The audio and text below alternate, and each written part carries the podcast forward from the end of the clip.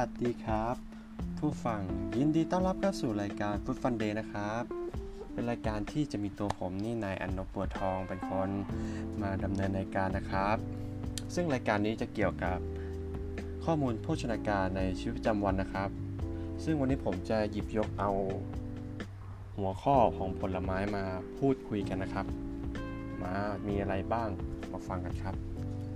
คุณค่าทางโภชนาการของผลไม้ครับ ลไม้ถูกนับว่าเป็นหนึ่งในอาหารหลัก5หมู่ที่สำคัญของมนุษย์ เนื่องจากมีวิตามินและแร่ธาตุต่างๆ ที่มีความจำเป็นต่อร่างกายสูง ผลไม้มีสารส่วนประกอบไม่ใช่สารส่วนนะครับ ส่วนประกอบหลักเป็นน้ำมากถึงร้อยละ 21 ต่อ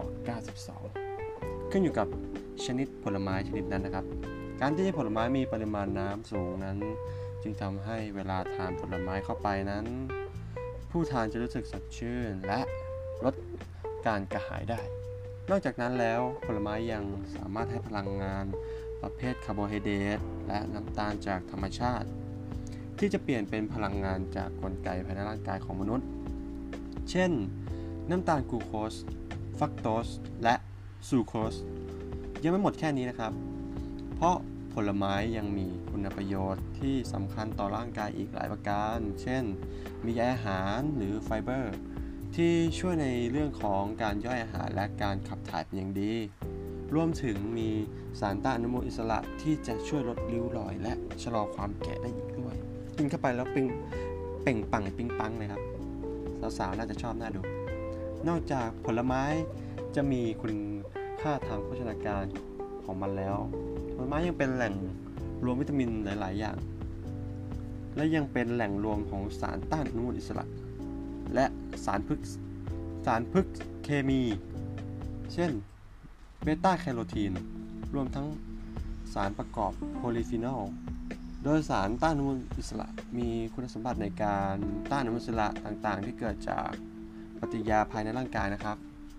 ซึ่งจะเป็นตัวทำให้เซลล์ต่างๆในร่างกายเนี่ยมีความเสื่อมลงเร็วกว่าที่ควรจะเป็น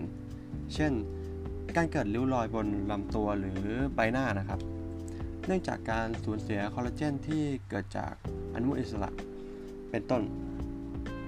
จากการศึกษาทางคลินิกและระบาดวิทยาพบว่าการรับประทานผลไม้ที่หลากหลายเป็นประจำทุกวันนะครับ จะช่วยลดความเสี่ยง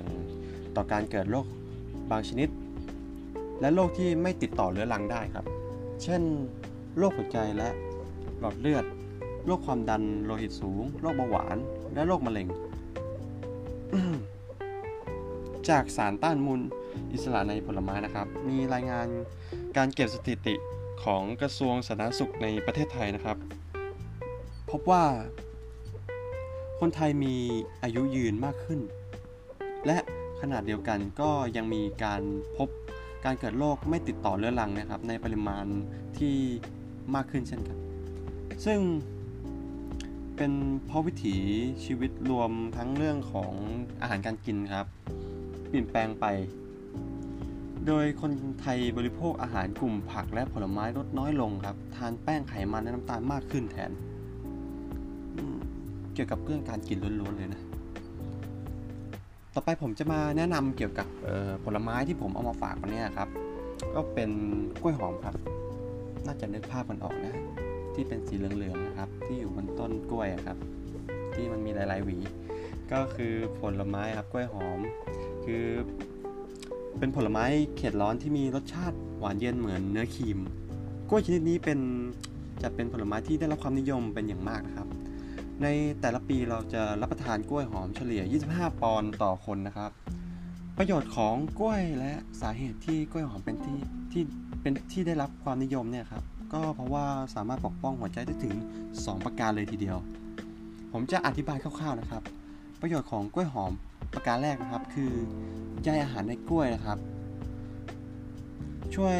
ลดคอเลสเตอรอลในเลือดได้เป็นอย่างดีใยอาหารที่มีอยู่ในกล้วยหอมนั้นเป็นแพคตินเหมือนที่มีอยู่ในแอปเปิลได้มีการทดลองนักวิจัยเกี่ยวกับการลดคอเลสเตอรอลในเลือดของเส้นใหญ่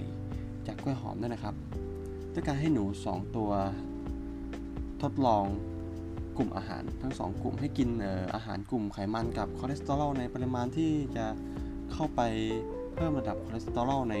เลือดทุกวันอย่างแฮมเบอร์เกอร์ ของทอดน้ำมันเป็นต้นนะครับ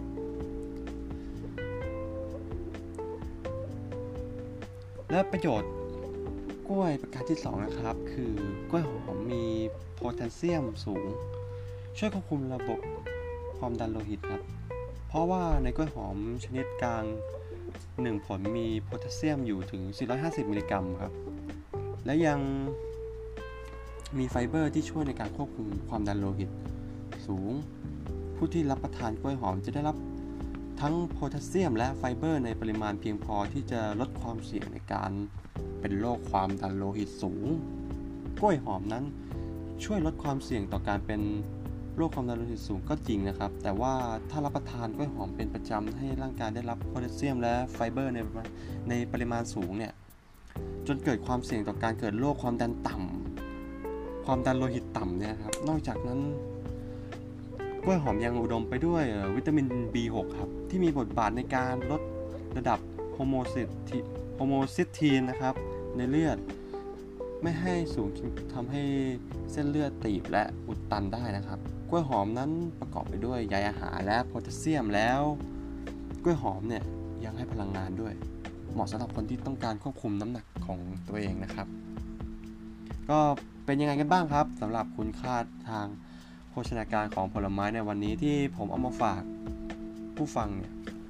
น่าจะเพลินหน้าเพลินกันหน้าดูนะครับสำหรับวันนี้ก็ขอฝากคำคำหนึ่งไว้นะครับ ผมว่าม้าที่ว่าเร็วยังต้องแพ้ลา เพราะว่าลาไปก่อนสวัสดีครับ